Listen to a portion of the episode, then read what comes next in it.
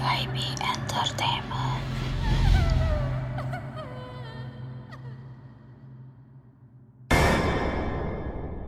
Tak, ya nggak lama kemudian ayah dan ibu bocah tersebut panik hi- sehingga melaporlah ke eh, pos polisi yang ada di jalan tol. Nah, pos polisi yang ada di jalan tol ini tuh kalau nggak salah ada di eh, mana namanya kalau nggak di rest area di ujung eh, tol ya, ujung, pintu tol ya yang terdekat. Nah, bertambah ber- bertambahlah nih mereka kaget nih. Pas ngelapor mereka mau ngelapor ke pos polisi datang malah mendapati anak mereka itu tuh udah ada di pos polisi tersebut selama dua hari. Katanya tuh ditemukan sama polisi pas lagi patroli di pinggir tol. Kering gila gak sih jadi mereka ini ya pas abis anaknya kencing nih terus habis itu ke Bandung nginep dua hari itu siapa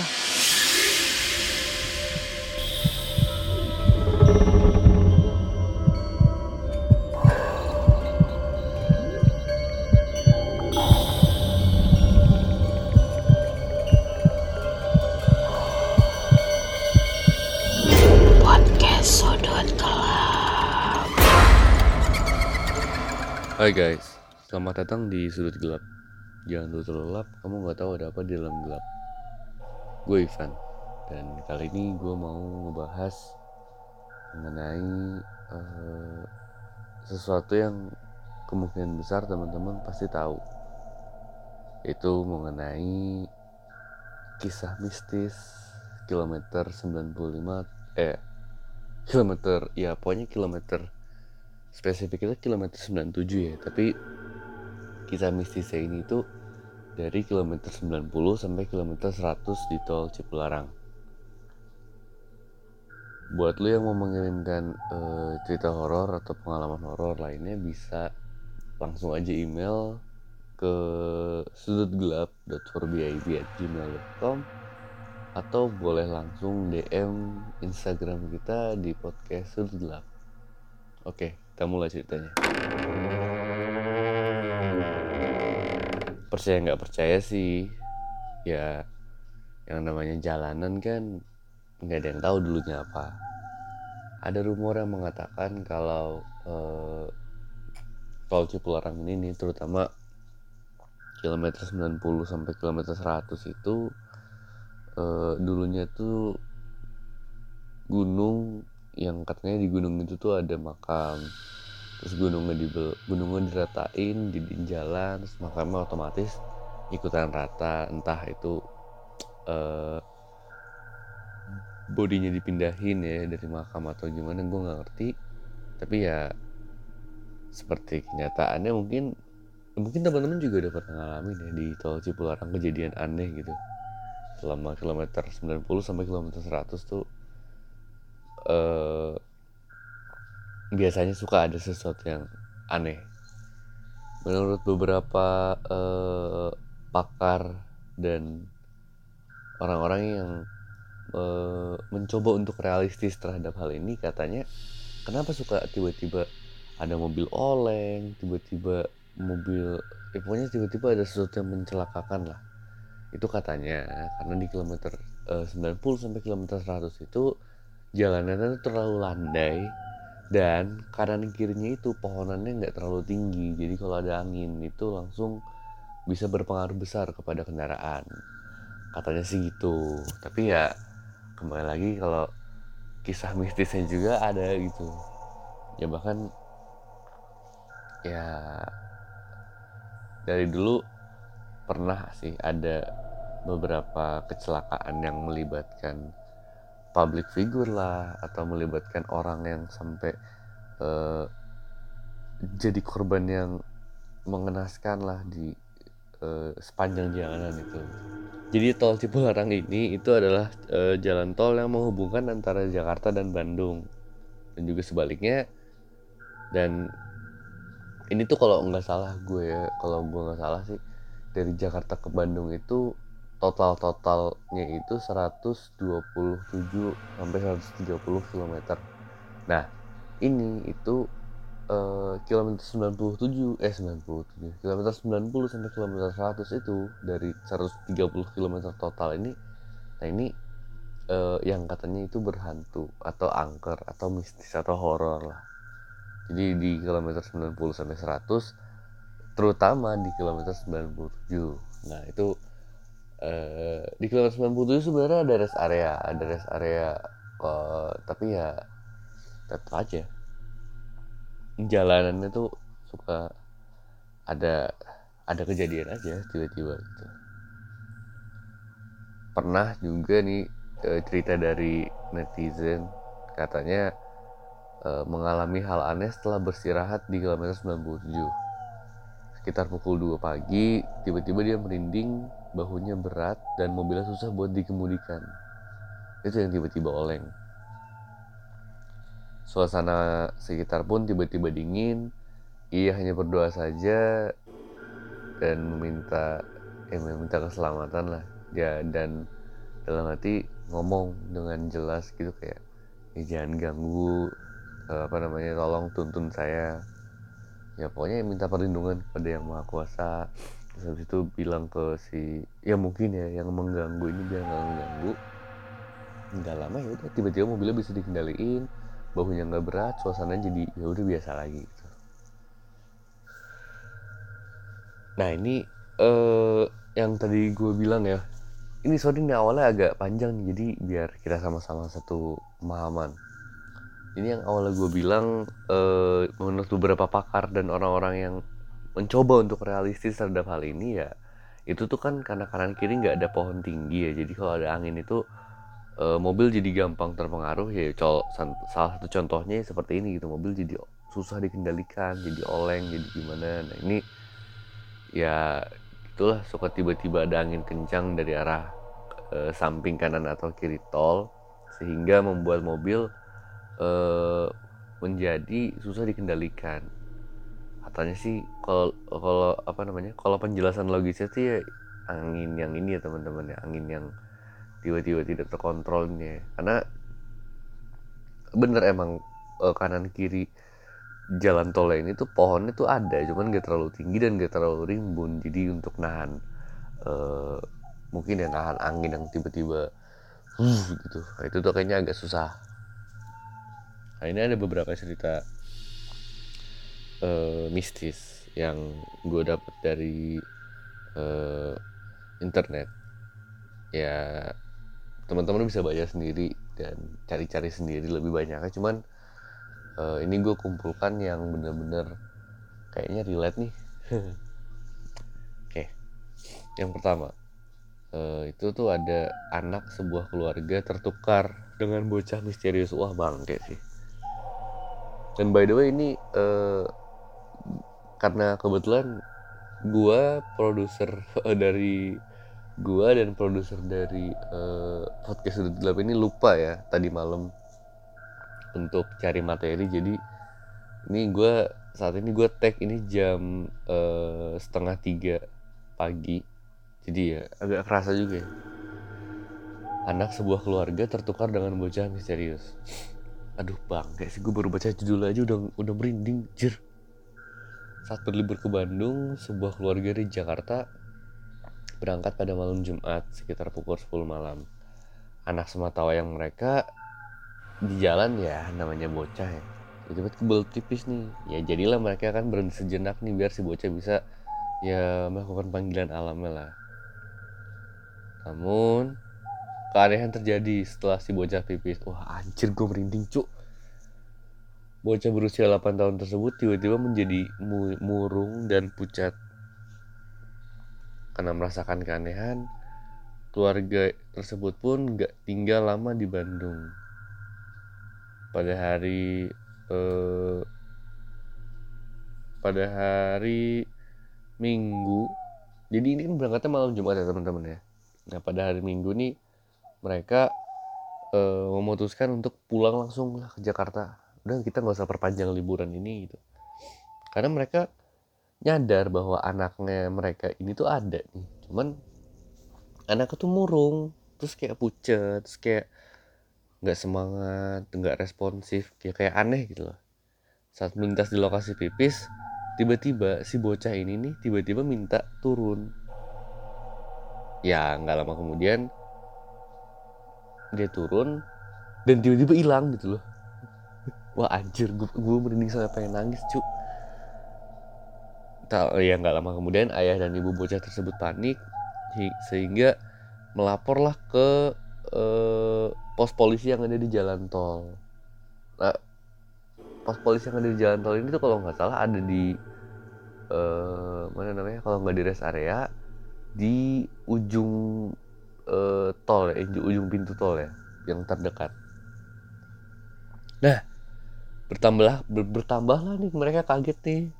Pas ngelapor mereka mau ngelapor ke pos polisi datang malah mendapati anak mereka itu tuh udah ada di pos polisi tersebut selama dua hari. Katanya tuh ditemukan sama polisi pas lagi patroli di pinggir tol. Kering gila gak sih? Jadi mereka ini ya pas abis anaknya kencing nih terus habis itu ke Bandung nginep dua hari itu tuh siapa di saat anaknya yang asli tuh ada di pos polisi udah dua hari. Dan ini kejadiannya tuh pas di kilometer kurang lebih kilometer 97 karena e, mereka mikir waktu itu daripada ke rest area udahlah di pinggir jalannya aja gitu. Soalnya ini kan mau ngejar waktu juga biar nggak terlalu malam sampai Bandungnya. Karena dulu ya kalau nggak salah perjalanan sebelum ada jalan tol yang enak ini yang uh, jalan layang dulu tuh perjalanan Jakarta Bandung tuh paling normal tuh tiga jam ya. Jadi ya kalau berangkat jam 10 sampai-sampai jam 1 gitu. jam 1 pagi itu kan biar ngejar waktu biar nggak terlalu larut. Jadi mereka mungkin ya udahlah gas aja nggak usah ke rest area. Nah ini aneh aneh juga. Kedua sosok penunggu berwujud ular raksasa di kilometer 91 setiap tempat dipercaya memiliki sosok penunggu yang gak terkecuali tol Cipularang ini penunggu tol Cipularang ini dikenal dengan nama. Duh. Ini namanya disebutin apa nggak usah ya? nggak usah deh. Dengan nama itu. Pada zaman dulu itu adalah sesepuh yang sakti. Saat pembangunan tol dia mendatangi para pekerja dan berpesan agar dibangunkan jembatan penyeberangan pada kilometer 91 iya ada emang. Ada jembatan penyeberangan di kilometer 91 itu ada. Hingga saat ini arwahnya disebut-sebut masih tinggal di Gunung Hejo.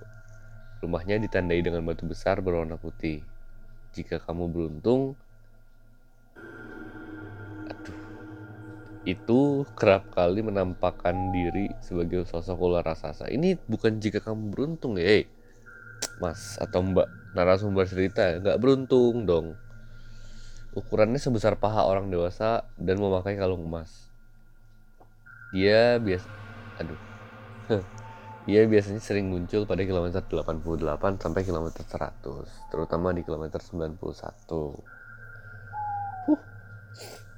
Jadi ya gimana ya? Tiba-tiba lu lihat di pinggir jalan ular gede gitu kan? Wah. Tiga, hantu wanita yang suka menumpang. Suatu ketika seorang wanita harus pulang malam menuju Bandung dari Jakarta ia menyewa travel dan menjadi penumpang tunggal. Ketika pukul 11 malam saat melintasi uh, daerah Purwakarta, ia merasakan suasana yang gak enak. Ditambah lagi sang sopir memperingatkan agar ia tidak menoleh ke belakang. Ya berarti uh, eh, gue nggak tahu ya. Mungkin uh, kalau pendengar ada yang uh, kenal sama supir sama supir travel atau tahu nih pengalaman uh, pengalaman aneh di jalan tol atau bahkan mungkin uh, salah satu supir dari travel ya dan ngerti nih mengenai kayak gini bener nggak sih kalau misalkan uh, suka ada aja gitu loh yang menumpang dalam tanda kutip menumpang ya. Karena di sini tuh si narasumber ini tuh diperingatkan sama supirnya gitu. langsung kayak teh jangan oleh ke belakang ya gitu. Udah tidur aja gitu.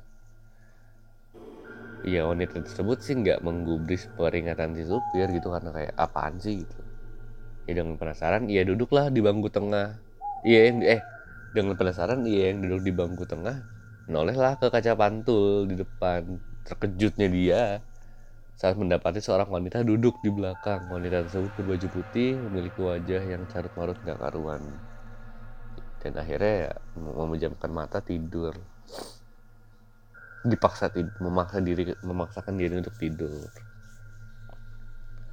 Ya, gitu itu ini, gue pengen kalau ini gue pengen ini sih gue pengen pastiin lagi sih uh, apa namanya ke teman-teman kalau misalkan emang lebih tahu mengenai hal ini boleh banget sih uh, sampein di DM atau di email kita ya. Keempat penampakan kepala melayang di tengah malam. Uh, jadi ceritanya beberapa anak muda uh, ada beberapa anak muda ini tuh lagi menuju uh, perjalanan pulang dari Jakarta setelah ber, setelah liburan di Bandung jadi ini uh, by the way ini jalan bolak balik ya mau dari kilometer 100 ke 90 atau dari kilometer 90 ke 100 tuh horor di situ tuh. Satu jalan dua jalur dua jalur itu tuh wah kacau. Jadi ada anak muda lagi OTW nih ke Jakarta setelah liburan di Bandung. Mereka melewati tol Cipularang saat jarum jam menunjukkan sekitar pukul 11 malam. Beberapa dari mereka sudah terlelap karena lelah tinggal dua orang aja yang duduk di depan yang masih bangun. Nah ini nih uh, eh, gue selipin juga kenapa orang-orang tuh pada suka ngelintas di jalur ini tuh malam-malam sih atau kenapa tengah malam sih? Ya karena nggak macet teman-teman. Kalau misalkan uh, di bawah itu atau di atas itu tuh pasti udah rada macet biasanya udah rada rame. Gitu. Ya sangat saat tengah malam suasana terasa sangat tidak enak Ditambah lagi ada hujan rintik. Dua orang tersebut tersentak ketika tiba-tiba melihat dua buah kepala berambut panjang melayang di pinggir jalan tol. Jadi nggak konsen ya. Kalau ini, wah ini gue relate sih kalau yang ini. Tapi ntar gue gue bakal ceritain di setelah uh, cerita dari narasumber ini selesai. 5. Penampakan genderuwo super besar. Tol Cipularang terkenal angker, iya karena lokasinya dekat Gunung Hejo. Jadi karena ya gue nggak tahu ya karena si Gunung Hejo ini yang uh, kacau nih ya, atau karena emang uh, dari dulu daerah situ udah horor aja, nggak nggak harus ada si Gunung Hejo ini udah horor atau gimana gue ngerti. Uh, tapi ini emang horor aja ya, horor aja. Gimana ya susah. Gitu lokasi terdekat dengan Gunung Hejo berada pada uh, kilometer 97 sampai 99. Ya emang kalau misalkan teman-teman ngelintas itu tuh uh, teman-teman bisa ngelihat lah kayak ada gunung gimana ya? Gunung gunung kayak bekas gunung kayak pokoknya kayak ada uh, sesuatu yang menjulang tinggi gitu. Nah, itu katanya uh, itu Gunung Hejo dan di kilometer tersebut terkenal sebagai area yang memiliki aura mistis terkental dibandingkan kilometer lainnya. Suatu kali dua orang melewat lokasi tersebut saat pukul 2 pagi. Nah, tengah malam lagi. Mata mereka terbelalak mendapati pemandangan di depan mata. Mereka melihat sepasang kaki berbulu lebat eh, sangat besar dan tinggi hingga tidak terlihat tubuh makhluknya mereka berdua hanya bisa pasrah hingga berhasil melewati makhluk besar tersebut. Jadi kayak uh, gimana ya? Gue di tengah jalan nih. Tiba-tiba dari pojok jalanan satu ke pojok jalanan satunya lagi tuh dari, eh, sorry dari bahu jalan kiri sampai ke bahu jalan tengah itu tuh kakinya gitu loh menjulang tinggi ke atas itu nggak kelihatan percaya nggak percaya ternyata penampakan makhluk ini tuh dia pernah dialami beberapa orang. Jadi banyak juga orang yang bercerita di internet tuh ceritanya tuh sama jadi gimana caranya kan? Misalkan satu orang dan lainnya emang saling kenal ceritanya sama dan gak di satu waktu gitu loh. Jadi kayak misalkan uh, eh, gue cerita hal ini tuh di bulan apa? Nah tiba-tiba empat bulan lima bulan kemudian ada lagi yang cerita. Tiba-tiba satu tahun kemudian ada lagi yang cerita. Itu janjiannya gimana? Lu niat banget cuy kalau misalkan mau uh, bikin sensasi doang gitu. hal ini bisa dijadikan sebuah peringatan bahwa bahwa kita nggak hidup sendirian di dunia ini ya gitulah. Ya emang iya sih. Jadi eh dari sekian banyak cerita netizen itu yang menurut gue paling agak uhuhu. Gitu ya di internet. Dan ini juga gue mau nyampein uh, gue mau nyampein ke teman-teman ini beberapa uh, informasi dan juga pengalaman yang pernah gue alamin selama gue berkendara sendiri ya. Jadi uh, kalau di jalan tol nih gue pernah diceritain sama salah satu teman gue katanya kalau di, di apa namanya di kilometer 90 terutama sampai kilometer 100 kan itu kan kalau dari Bandung ke Jakarta kalau nggak salah kan turunan kan? Nah itu eh, kalau lu lagi kurang konsen itu biasanya suka diliatin ditampakin mobil sedan warna merah jalan di depan lu dengan sangat pelan katanya temen gue nah temen gue tuh sebenarnya dapat info dari supir. Nah supir bener deh kalau supir supir travel supir bus nih biasanya mereka punya cerita tersendiri nih mengenai kehororan di jalan gitu. Ya mungkin kenapa temen gue bisa percaya sama uh, supirnya ya? Karena ngerti gitu karena bahwa supir tuh pasti punya sesuatu punya pengalaman yang lebih gitu daripada kita. Nah katanya kalau misalkan kita ngelihat mobil tersebut jalan di depan kita saat kita lagi meleng sebisa mungkin jangan diklakson jangan didahuluin. Tunggu sampai mobil itu tiba-tiba hilang. Karena gue aduh gue merinding. Karena seinget gue ya kayaknya kayaknya gue ngalamin deh. Jadi teman-teman waktu itu gue uh, pernah rumah gue itu di Bekasi dan waktu itu gue lagi perjalanan dari kampus ke rumah gitu. Gue berangkat tuh padahal siang loh siang jam-jam 11 jam 12 lah. Itu gue gue berangkat tuh pukul segitu. Dan gue sampai kilometer uh, 90 dan 100 antara 90 dan 100 itu tuh jam setengah satu setengah jam setengah satu jam satu lah. Itu gue inget gue gue konsen inget gue gue konsen. Cuman ya kadang kan kalau kita terlalu konsen juga suka jadi nggak konsen kan. Kayak uh, lose sight of what's uh, around you gitu loh. Kayak tiba-tiba oh gue konsen misalkan gue nggak konsen main game. Tapi gue tiba-tiba ya karena gue konsen main game gue nggak konsen ke hal lainnya gitu. Ya mungkin itu ya karena gue gue terlalu konsen ke jalanan jadi gue nggak merhatiin apa yang ada di sekitar apa yang ada di sekitar mobil gue saat itu gitu. Nah itu tuh entah gue nggak ngerti gimana sih gitu. Tiba-tiba loh kok ada mobil ini di depan mobil gue gitu. Awalnya awalnya tuh gue mau ngelakson kayak atau ngasih sen dan sebagainya gue pengen ngedahuluin lah gitu. Karena dia emang jalannya tuh lambat banget. Lambat bener-bener lambat. Cuman ya saat itu juga gue tiba-tiba keinget gitu. Alhamdulillahnya gue keinget kata-kata temen gue gitu. Kalau misalkan ada kayak gitu terutama ya terutama uh, mobil sedan berwarna merah apa pun mereknya ya, apa pun jenisnya apa pun modelnya kalau bisa jangan didahuluin gitu. Ya udah tunggu aja sampai hilang ya udah karena gue uh, mengalah dan gue nunggu sampai hilang gitu. Dan benar hilang. Tapi hilangnya tuh kita nggak nyadar gitu loh. Kayak loh mana gue bilang tadi ya? Kayak gitu loh. Kayak padahal kita konsen nih. Cuman ya karena mungkin sambil gue sambil lihat spion sambil lihat kaca tengah dan lain-lain gitu loh. Antisipasi ini makan ngeri gitu. Tiba-tiba pas gue lagi ke depan lo udah nggak ada gitu. Udah dan uh, akhirnya gue yang laju aja terus juga uh, oh ini oh ini ngeri sih. Ini gue merinding sih setiap kali inget ini sih. Gue tuh uh, gue juga pernah rumah di Jawa saat itu. Jadi kalau misalkan dari Bandung mau ke rumah gue di Jawa tuh harus lewat jalan uh, yang belum apa ya jalannya belum enak lah. Masih berliku gitu masih lewat uh, hutan masih lewat desa-desa masih lewat kampung gitulah jadi gue pernah waktu itu uh, ya ini salah gue sih sebenarnya sih gue yang nggak mau berangkat macet sih.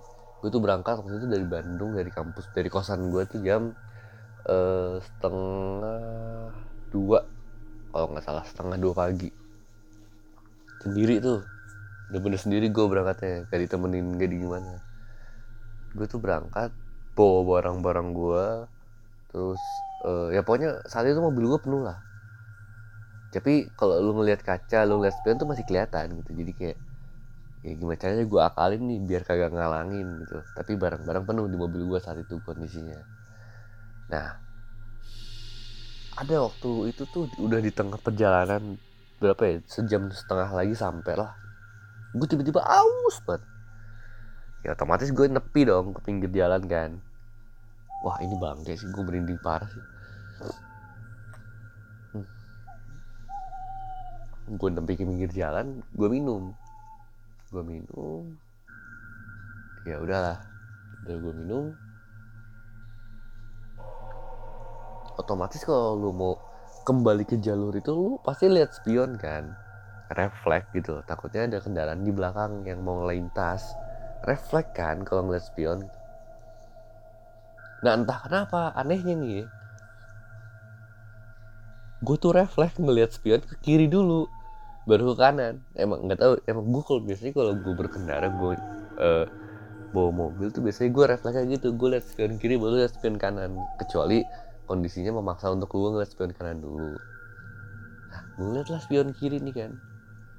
Wah betapa kagetnya gue di situ. Tiba-tiba gue inget banget gue tuh berhenti di bawah lampu.